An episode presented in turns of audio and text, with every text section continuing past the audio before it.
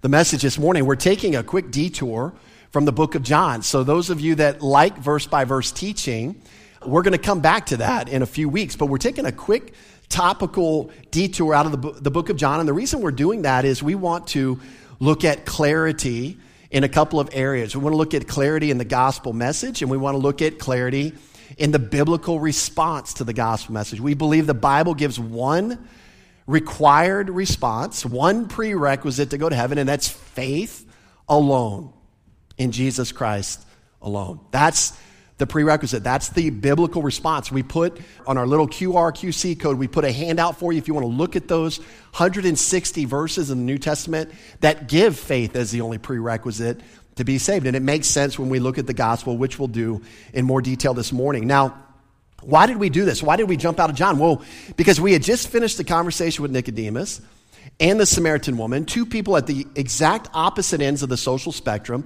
held to different religious beliefs, but it was incredible the overlap in what they actually believed. It was, it was insane. Little bit different detail, but incredible overlap. And last week, or the last time we met, we looked at religion's salvation checklist. They're always, most people are going to throw Jesus in there. Because you don't throw Jesus in, that turns everybody's eyes off, which, by the way, it should create a discerning spirit in us that when someone just says Jesus, it doesn't mean we accept them wholeheartedly as preaching the same thing that we preach or believing the same thing that we preach. I, I find that a lot. Something happens in our, in our culture and someone slaps the name of Jesus in and we're like, yeah, this is the greatest thing ever. How do we know that? They could just be slapping it on the backside of, of a couple of mules, you know, like, like complete dogs doctrinally, which some of these may be faithful, endure to the end. You're going to notice that religion salvation checklist always puts the focus on what you must do and what you must continue to do to be saved. See, God's got a better message than that. It's called the gospel message. It's about what God's already done. You see, religion can't even function in the right time zone. Religion is always in the present and in the future. What you must do, what you must continue to do. God's gospel message is focusing on an event in human history that happened in the past where He did something incredible. Not what you must do and continue to do. And so we're making that clarity. And last time, as just a quick review, the gospel message is an objective, verifiable, historical message based on facts which happened on a day in human history. And again, God is focused on that day. If your salvation is in any way based on how you will behave 20 years from now, you're focused on the wrong day. You're focused on a different day than God the Father's focused on. He was satisfied 2,000 years ago. And we know that because he raised Jesus from the dead. Jesus knew that what he was doing on the cross that day accomplished the very payment that God required for sin because he screamed from the top of his lungs as he breathed his last breath. You imagine the, the, the, the bodily strain that he put in. You know, when you're crucified, that's how you die is, is asphyxiation. You can't breathe. And you imagine Jesus, the importance of this last word. He pushes up on the nails in his wrist. He pushes up on the nails in his feet. He gets a full breath and he says, It is finished. He wanted us to know that that payment has been made in full. That didn't happen tomorrow. That's not going to happen 30 years ago. In fact, the sins that he bore 2,000 years ago paid the penalty for the sins that I'll commit in 30 years. Because when he died for my sins, he died for all of them. Now, it is fascinating that even the average person in America knows that. I have never in my life talked to a person where I've asked them the question, Have you heard of Jesus, that Jesus died for your sins? They say yes. And I have never heard this answer to this next question How many of your sins did he die for? Everyone that I've ever talked to on planet Earth says all. They don't say some. They don't say, well, everything until I got saved, and then after that, I got to take care of it on my own. Everyone understands the value of the finished work of Christ. They've just never had it fleshed out. So I ask him, what about the sin you will commit two years from now? If he died for all of them, did he die for that one? Yes. What about the big whopper sin? Right? Burger King, have it your way. The big whopper sin somewhere out there that you might commit. Did he die for that one too? Yes. What about when you turn 70? What about those sins? Yes. If he died for all of them, he died for all of them. And if the payment's been made in full, guess what's left for you to pay? You don't even have to throw a tip on the table. He covered it all. That's the message of the gospel. This is the event that we're looking to. Now, this gospel is explained in 1 Corinthians 15. We spent time there last time. I'm going to go through it quickly, but it involves the right.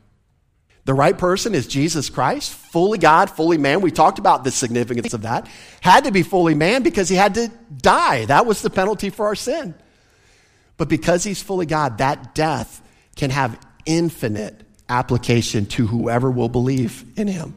That's our sins and rose again. We should be able to share the gospel with someone in a sentence or less. It's not, well, hey, you got to come to church. Hey, you got to meet my pastor. Hey, I want you to do this. Hey, I want you. No. Jesus died for your sins and rose again. Is that something we can share? Is that something we can communicate? It's a simple message. It's a very simple message, and this is how God designed it. Now, why was why did we have the need for the gospel? Why did Jesus come? You know, um, many people don't understand that. They know Jesus died, but it, it's kind of like right up there with the fact that you know, who's the guy that just bought, uh, Elon Musk bought Twitter. I mean, it, it's like an information, oh yeah, it's informational, but it kind of goes in the pile of, oh yeah, I, have always heard that. It's a historical fact. You know, George Washington was the first president. Jesus died for our sins, kind of on the same level. But, but the significance of it, the need is because we had this issue that we're facing. In fact, we've got a twofold problem, just summarizing it. We have a debt we cannot pay, which is a death penalty. The wages of sin is death. If God were to give us what we earned or deserved, we would all deserve death and hell. How about that for a positive message? I mean, that's a negative message, but it's the truth. You know, do you want a, you want a doctor when you, when you have stage four cancer to say, oh, no, man, bro, you're doing great. Have a good, you know, enjoy. No, you want him to be honest, even if he's got bad news because then you can address it. And see, this twofold problem also includes the fact that we don't possess a righteousness equal to God's righteousness. And we need that to get into heaven. God's not going to grade on a curve. We need to understand the seriousness. It's perilous. It's too much to handle. It's above our pay grade, if you, if you want to say it that way, to provide a solution. We cannot provide a solution to these problems. And hence, the only solution is what Christ accomplished. This is God's solution. He did something miraculous to convince you that it was, it was his solution. We celebrated that last week. We celebrated today. We don't have to just leave that last week, right? He raised him from the dead. Something miraculous to tell you that he accepted his work on our behalf. And because this is so perilous, this situation, so overwhelming, God is not expecting you to do something, not expecting you to contribute to what Jesus Christ did. Trust in what Jesus did for you. You, just like when, if you've ever been drowning and you trusted in a lifeguard to save you. They, they say oftentimes in lifeguard training, I've never been a lifeguard. I can't swim very well. I can doggy paddle to the side. That's about as good as I can do. But they often say in lifeguard training, don't save them until they quit trying. Because if you get in there too quick, they'll take you under with them. They'll drown you with them. And so you wait for them to swallow a little water before you dive in and go get them. And the reason for that is at that point, they realize the perilousness of their situation. They realize they can't save themselves, and they are willing to look away from their flailing arms and their flailing legs and their lungs that are now filling up with water to someone who will drag them out of the problem. And that's exactly the same concept in the gospel. It's not about more good works. It's not about better behavior. It's not about how we saw one evangelical well known evangelical author and pastor communicate in a quote I shared last week. It's not a covenant of obedience where God plans to save you if you promise to obey Him. That is a barter exchange. That is so foreign to the gospel of Jesus Christ. In fact, what a slap to the face of Jesus Christ to say, I can actually contribute in any way. That's, that is a slap to his face. It's not a covenant of obedience. It's not committing to live the Christian life better. In fact, the Christian life is something totally distinct from being born into the family. We're talking about birth issues when we talk about the gospel. How, do you, how are you born into the family? Not how do you live after you're already a part of the family. That's a whole different discussion. from what we're kind of honing in on this morning. And so the response of faith is simply taking God at His word and believing what He did for us. Again, we're talking about a birth issue, not a behavior issue. Many people mash and mix and try to cram these two things together. And then it gets muddy and confusing because if Jesus paid it all, but I still have to obey, how does that work? Go out to lunch with a friend. Hey, I'm going to pick up your lunch. The church, we're like, oh, yeah, this makes sense. Let me retweet this. This is so deep. No, eh, eh, oftentimes it's very foolish what's being said because it doesn't even make logical sense. And one of the reasons that uh, Satan wants to distract. And I think Satan is not very creative. When you look at religion, when you look at cults, when you look at where evangelicals get distracted, it is insane how it all tends to overlap. You must do something or continue to do something to be saved. It all comes back to there. It's insane. Because I'm convinced that Satan, if he can distract us from one thing, if he only had one thing that he wants to distract you of. He wants you to be unconvinced that when Jesus died for your sins, he paid your penalty in full. He wants you to be convinced that there's still something left because that fits with our natural human nature because we all think there ain't no such thing as a free lunch. You get the call tomorrow from a telemarketer, Mr. Clark, nothing free. And we naturally think that way, and then we bring that same thinking to the Bible. Let me tell you, there is one thing completely free in life, and it's the most valuable thing that ever existed in the history of humankind. It's salvation. It's eternal life. That's what's free. And it doesn't make it cheap. Cheap is something totally different. Cheap is me throwing my two cents in, somebody else covering most of the cost. That's cheap. Salvation is not cheap. It's costly because he paid it all. He can offer it to you for free. That's the distinction that we're making about Jesus Christ. And once again, it is finished. So, what we're going to look at this morning is we want to look at some false biblical responses that are very common in our day. In fact, this is one of those times I've, I've just got to like pre-apologize. I don't, I really do, uh, do not want to step on anybody's toes. I will just say this. Let me, maybe I can throw myself into the, into the pot with you here. Everything that I'm going to say we shouldn't say because it's not biblical, I've said before. Okay?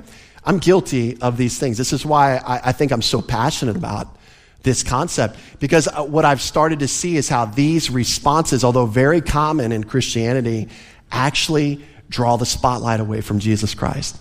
And the older I get, as we sing about in our songs, and as many of you believe too, I just want my life to bring him glory. I want to stop distracting people from Jesus Christ. I want to put the spotlight there. And I, and I think that's enough, honestly. And so this is what I believe the Bible wants us to do is to keep the spotlight on Jesus Christ. This is what I think religion wants to do. Put the spotlight anywhere else. Just bump the spotlight a little bit. You know, in fact, if you were attending a theater play and the, the, the house lights came down on the spot of the main character, we would be like, what? No, everyone would be looking back to the lighting room, like, what's going on?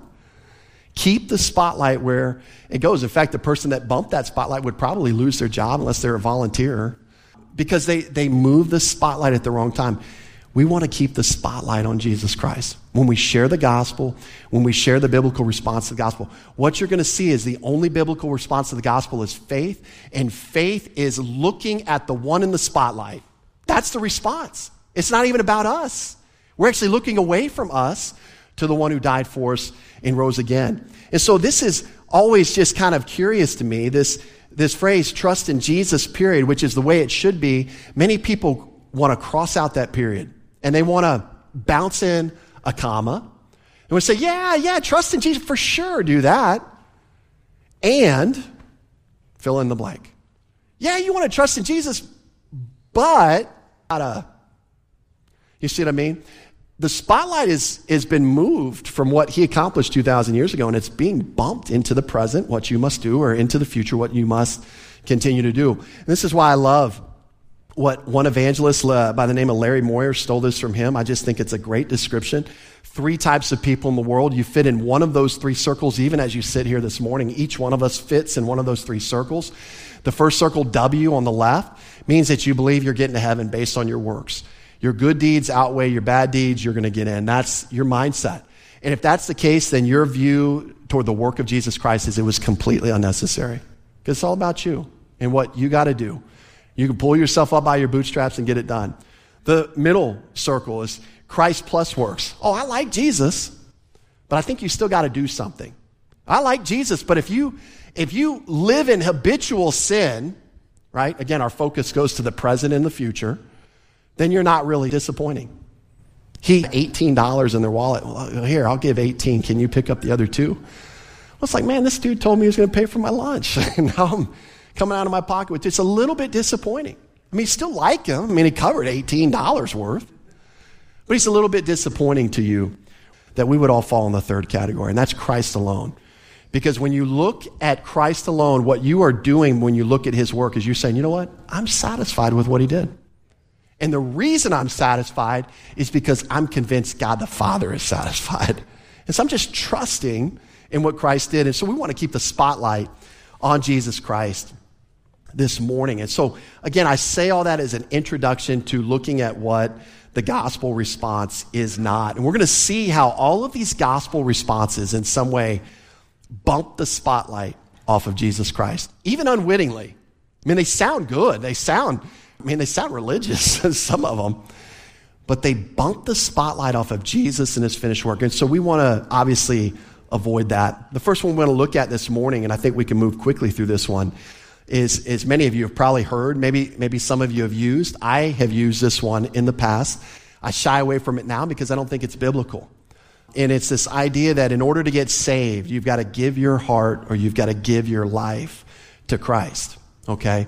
Give your heart or give your life to Christ. And the question is, uh, it, with this cliche, is who's giving what to whom? Who, in, in salvation, who's actually the giver and who's the receiver?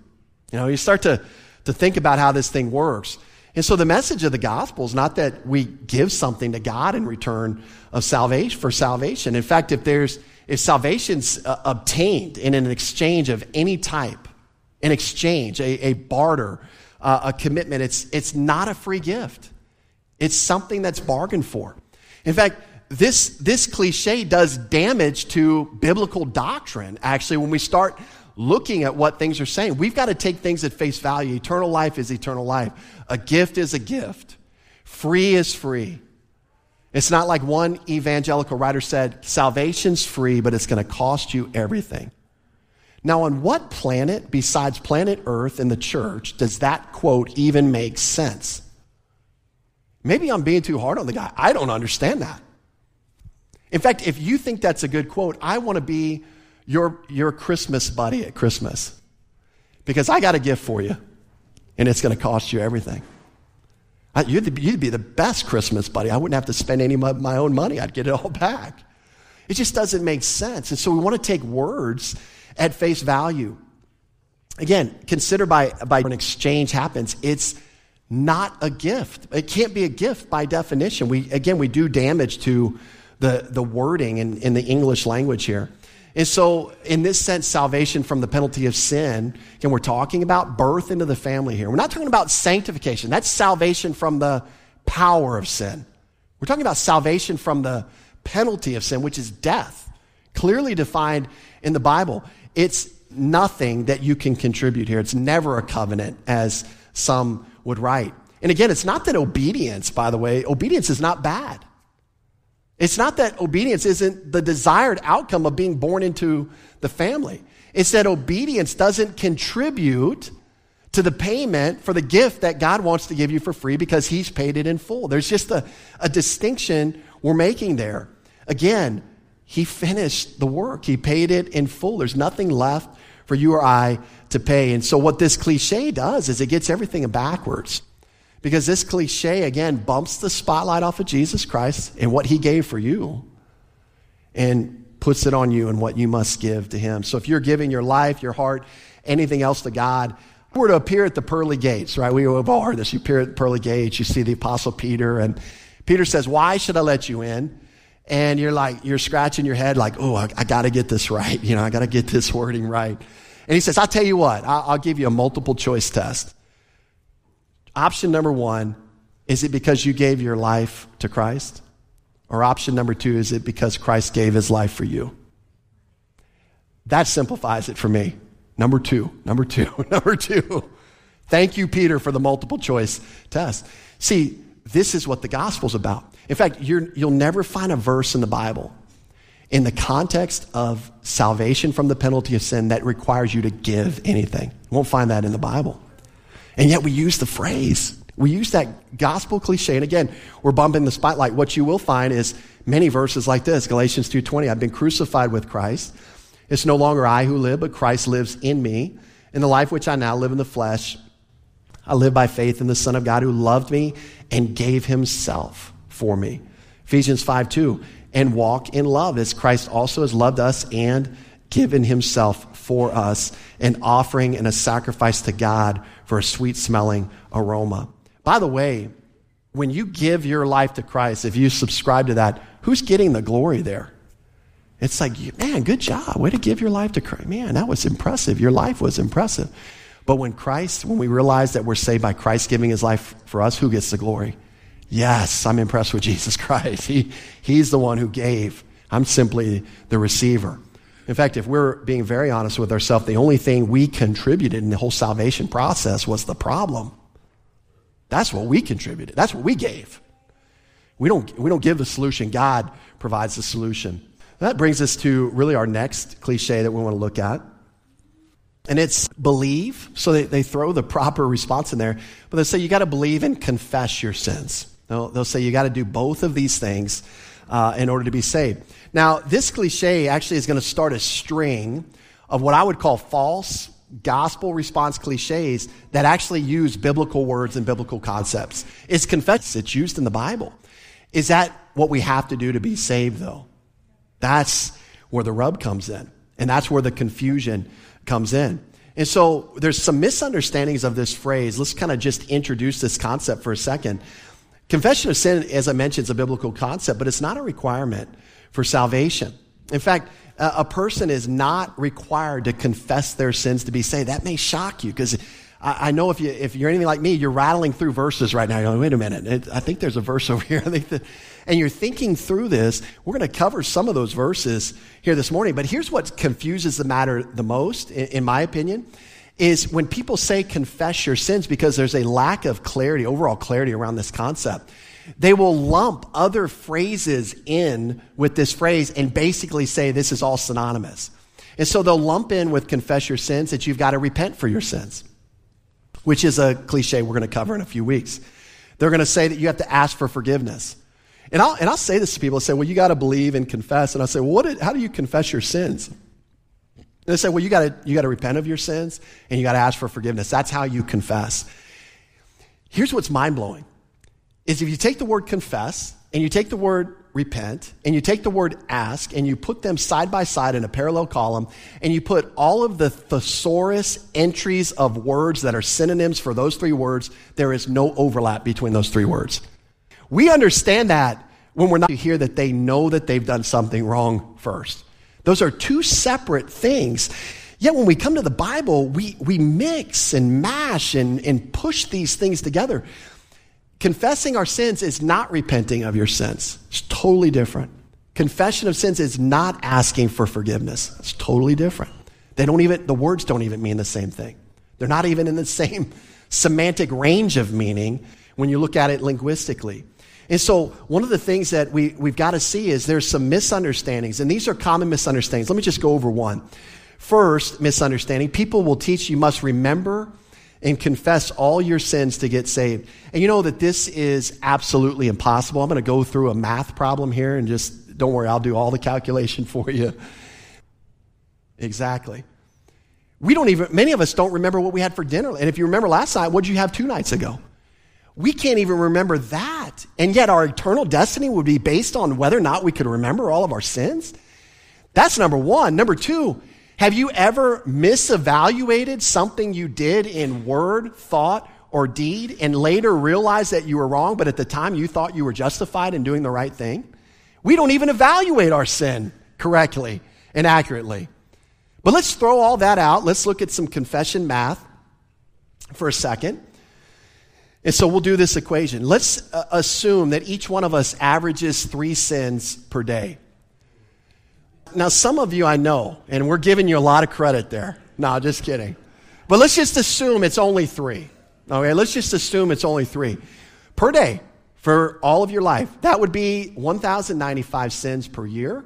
And then if you lived until you're 80 years old, it would be over 87,000 sins.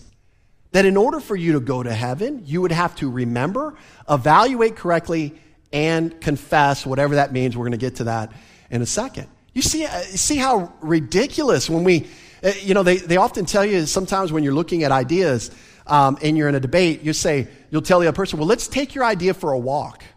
Like, let's take your idea for a ride, a test drive. Let's see where it ends up.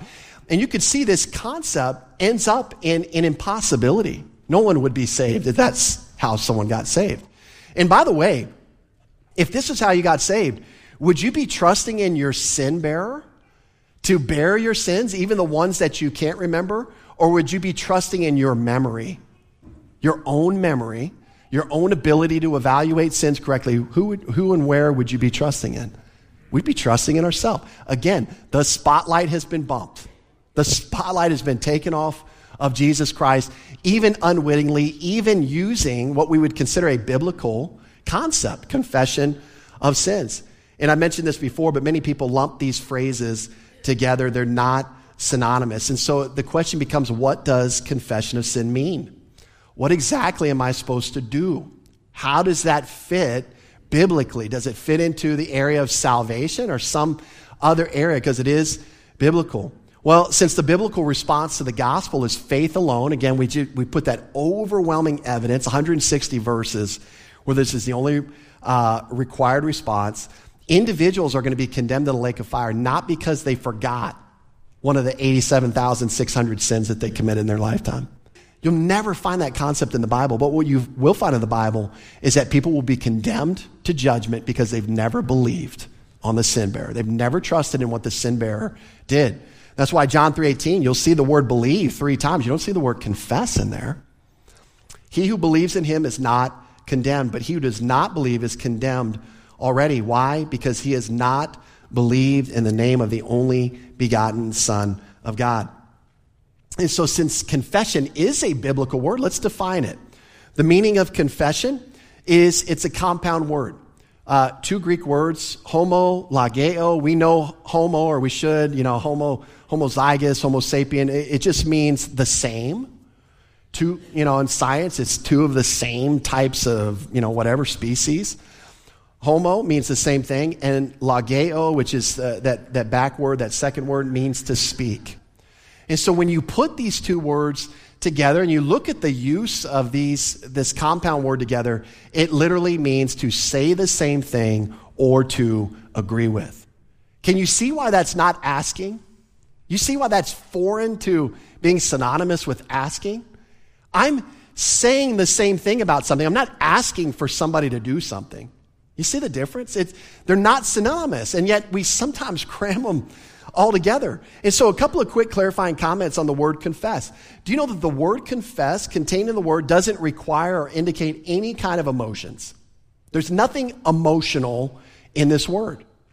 In fact, biblically, using the word how it's used biblically, I could be walking outside this morning with you out the door and say, Wow, isn't this a nice day? Isn't this a beautiful day? And if you said, It is a beautiful day, guess what? You just confessed.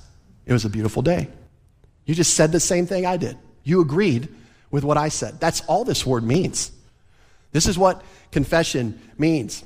Another clarification the word confess is not a synonym for ask. This is, this is what is so confusing for many people. They'll see the phrase confess your sins, and then they think that means you got to ask for forgiveness. We're going to cover that one next week, Lord willing. It, it, they're not synonymous. We're not, they, these aren't the same things. We've got to understand that built into the word. And then finally, the word confess in and of itself has nothing to do with sin. I just gave an example of a nice day. In fact, when, when your kids disobey you, and I remember, uh, I think I've told this story before, but I think it illustrates it well. You know, if, if, you know, one of my children, I, in I'm so bad at remembering like who did what now. They're all like getting off scot free because I can't remember who did anything wrong, who, who did the wrong thing, who did the right thing. One of my children hit their sibling in the head with a toy truck and they had to go to their, they had to go to their room, right? And so I went into their room. We sent them immediately to the room and I said, now, now, you know why you're in here, don't you? And I can't, I think I know who it is, but I'm not going to name them because I, I probably have it wrong. But they said to me, because you're a mean dad. And I said, Nope. I'll be back in 30 minutes. You can try that one again. 30 minutes later, you know why you're in here? Stubborn? No. Don't know why I'm in here. I don't know why I'm in here. Just being mean to me, I guess. Nope. 30 minutes later, finally come in. And they're like, Because I hit my sister on the head with the truck. That's exactly what I wanted to hear. You know why? That's confession. Now I understand that they understood why they're in trouble. They said the same thing about the situation that I said. It's wrong to hit your sister with a truck in the head. It's never right to hit your sister in the tr- with a truck in the head, ever. And they confessed that. They agreed with me at that point. That's confession, right? So uh, again, it's this is the concept that we're talking about. Now, many things come up when we're looking at confession because it's used in the Bible. As I said, turn with me to one passage, one such passage, and we're going to bounce around a little the next few weeks. I'm sorry, I, I usually like to stay in a context uh, as well and just move verse by verse, but we want to kind of uh, tackle some of these passages that cause confusion. So, Romans 10, 9 and 10. By the way, we're going to see that multiple false gospel response cliches will cite Romans 10, 9 through 10. It's incredible. So we're going to spend a lot of time on that in a future, future message here in a couple of weeks because I want to develop that context uh, more in more detail because I think that helps us with the passage. But for now, we're very familiar with uh, this passage. In fact, if you look at any any Bible tract, you're going to see probably Romans 10, 9, and 10 on it. Okay, it's a very common um, use. And so it's easy uh, when we read this to see that uh, from the context that sin is not what's being confessed here. All right, so let's just kind of tackle it from this response cliche. Look at Romans 10 9. That if you confess with your mouth the Lord Jesus and believe in your heart that God has raised him from the dead, you will be saved. For with the heart one believes unto righteousness, and with the mouth confession is made unto salvation. And so, what's being confessed here? It's the Lord Jesus not sin. So technically, we could just stop right there and move on to the next passage because that's not even the context. So, what does this mean, though? Let's, let's kind of walk through this. Well, you're going to see that there in verse 9, uh, he uses the word Lord. He doesn't say confess Jesus, he says confess the Lord Jesus. Okay, it's the, the idea. And this, this Greek word is the Greek word kurios. Now, the word in and of itself has a very generic meaning. In fact, it's used throughout the New Testament uh, it's just, you know, it's funny. The translators do us a favor sometimes. They don't capitalize Lord or they don't translate it that way because it would probably confuse us. They'll translate it master or sir, something like that. That's the generic meaning of the word. It's generally a title of respect. But based on a couple of things, the, the word's use, kurios, which is the Greek word, its use in the Greek translation of the Old Testament and then Paul's audience here, or who he's trying to persuade here in Romans 10, I believe he was using it as more of a technical term. He's referring to someone specifically. And here's one of those things you just you just wouldn't know unless someone told you or you you happened upon it somewhere because it just is not like right on the surface.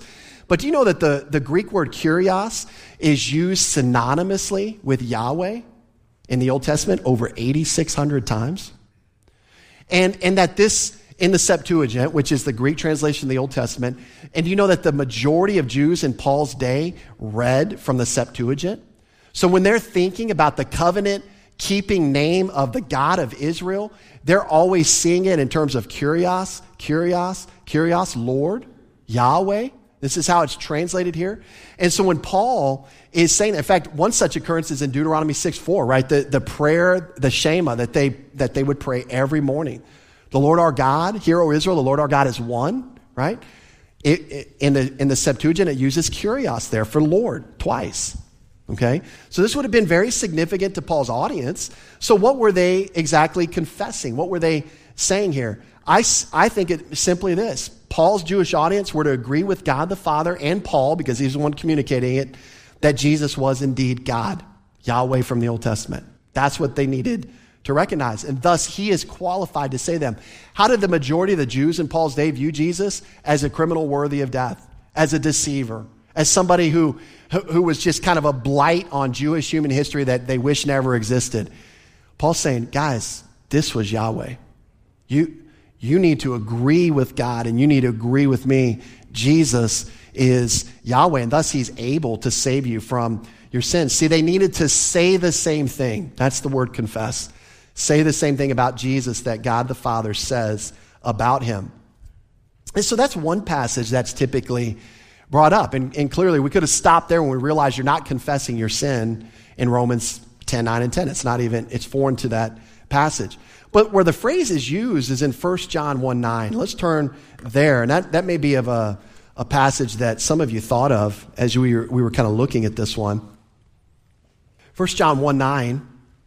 And um, we're going to we're gonna get to verse 9, but I kind of want to read the lead up to it. So let's start in verse 5.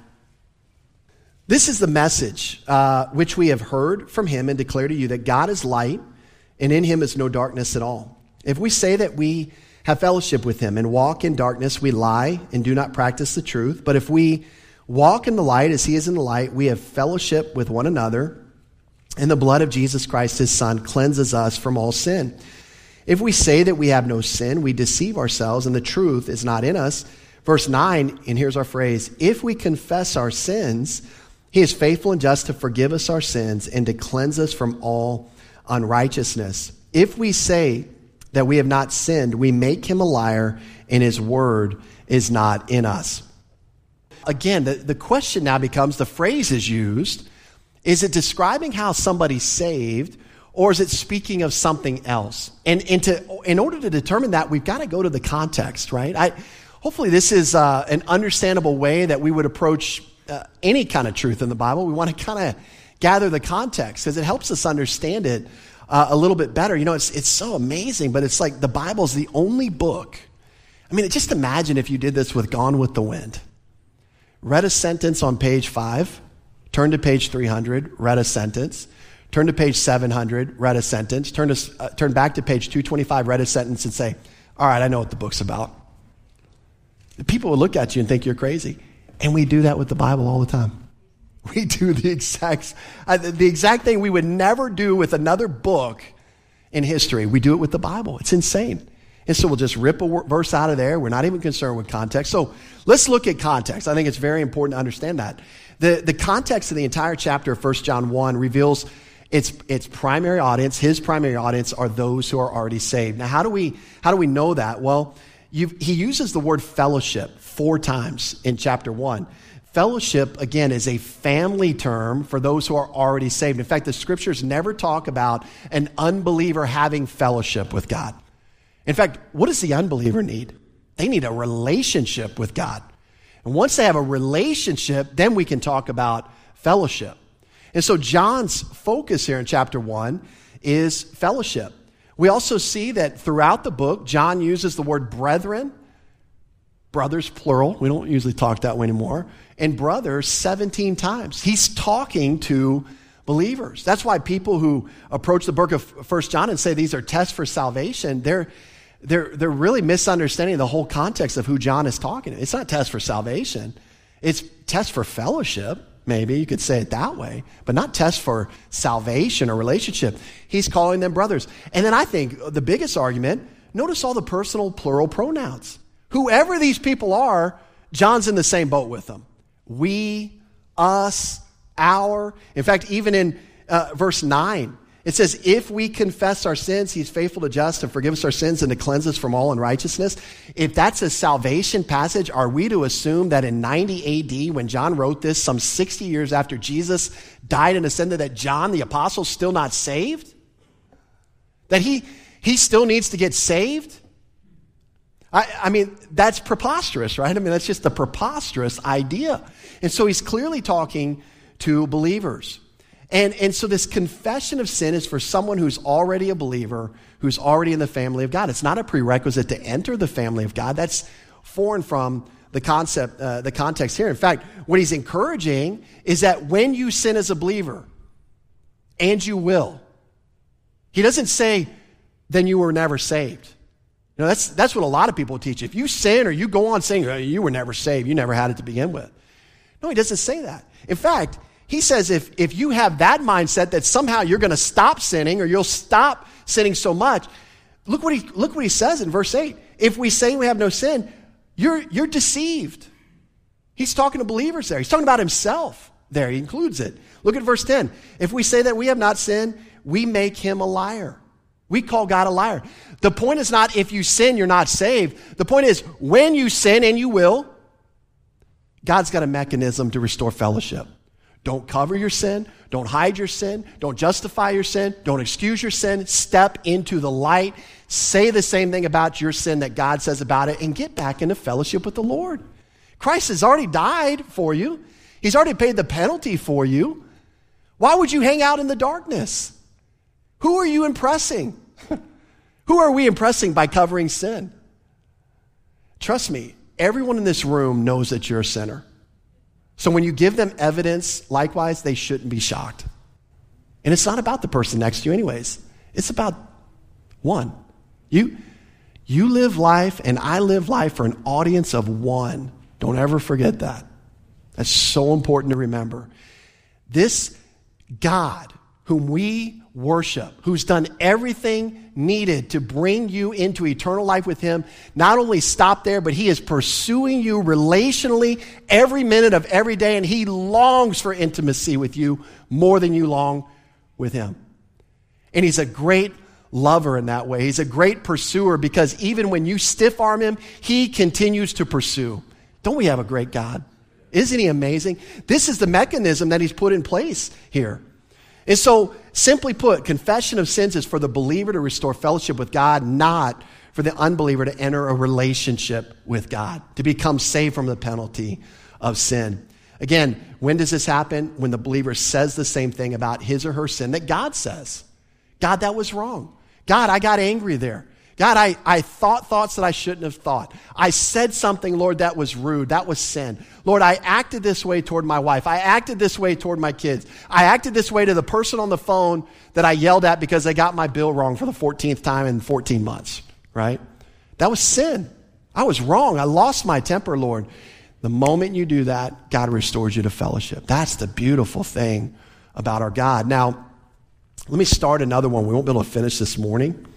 I would like you to eat lunch today and not just uh, eat dinner tonight. So, um, this is a big one. By the way, is prayer a bad thing? No, prayer's not a bad thing at all. But when we talk about the biblical response to the gospel, this is a very, very popular uh, cliche. And you know what? It's not biblical. That's what's incredible. in fact, do you think praying the sinner's prayer is the same thing that believing that Jesus died for you 2,000 years ago, it, it's not the same thing. I mean, prayer can communicate that you're trusting in Christ, for sure.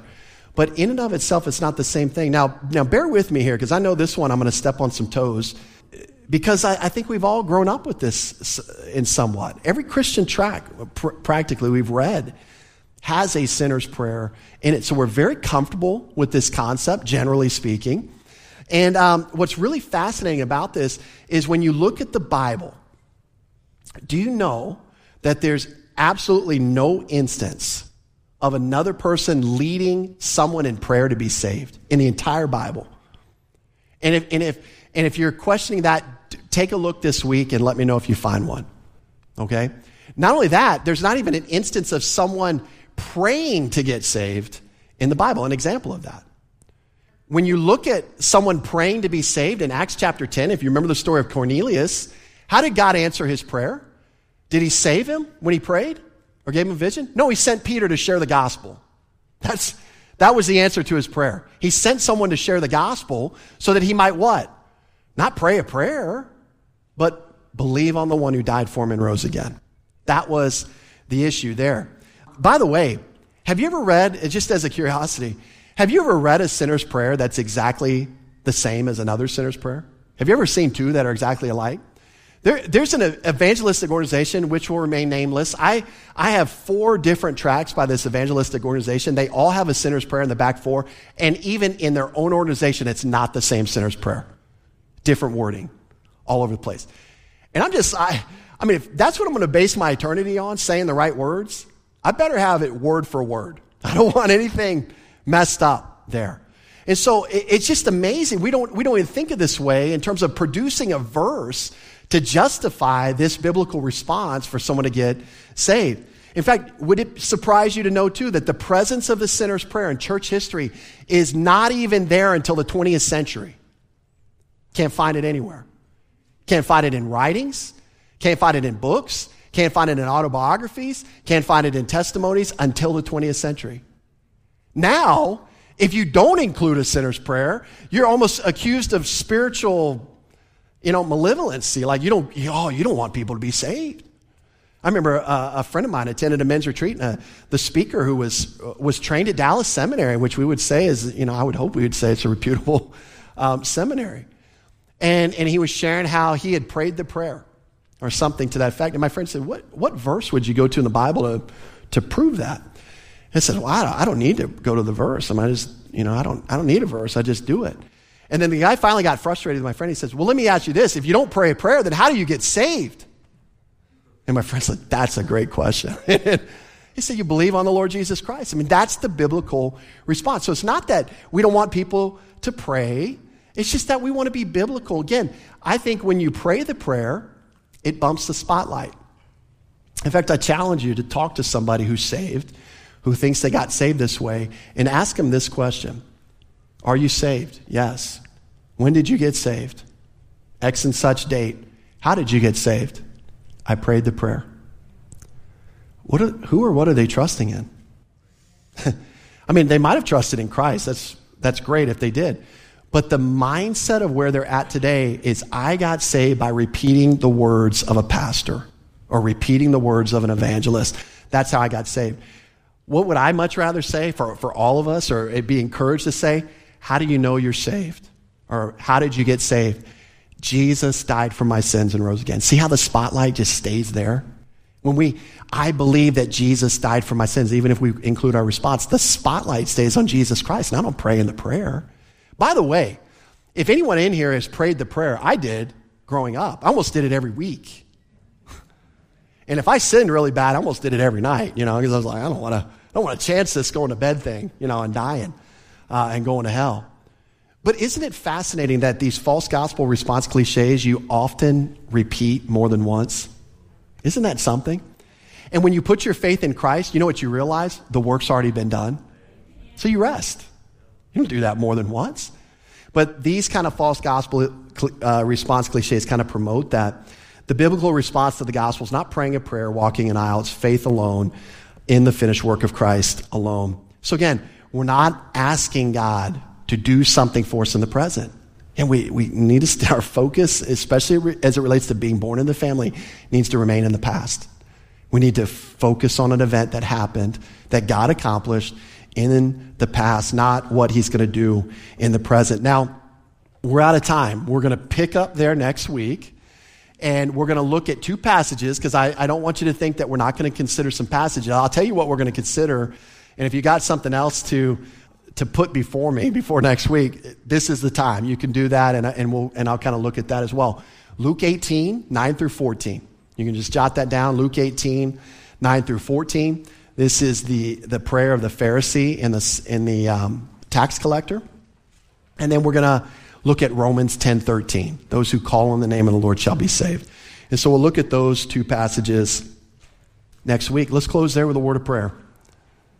Lord, it is our heart's desire not to appear or to be critical. That, that is not the goal at all. The, the goal is to exalt you in such a way that you receive the due honor and glory for what you accomplished. And that's what we want to do, Lord. And, and we want to keep the spotlight on you. We want to keep the spotlight on your accomplishment. We want to simply rejoice in our thinking day to day in what you accomplish for us. And yes, Lord, we are not worthy of that. We declare that till the day we die. We will declare that into eternity. And that's what makes what you did so much more impressive. We did not deserve it.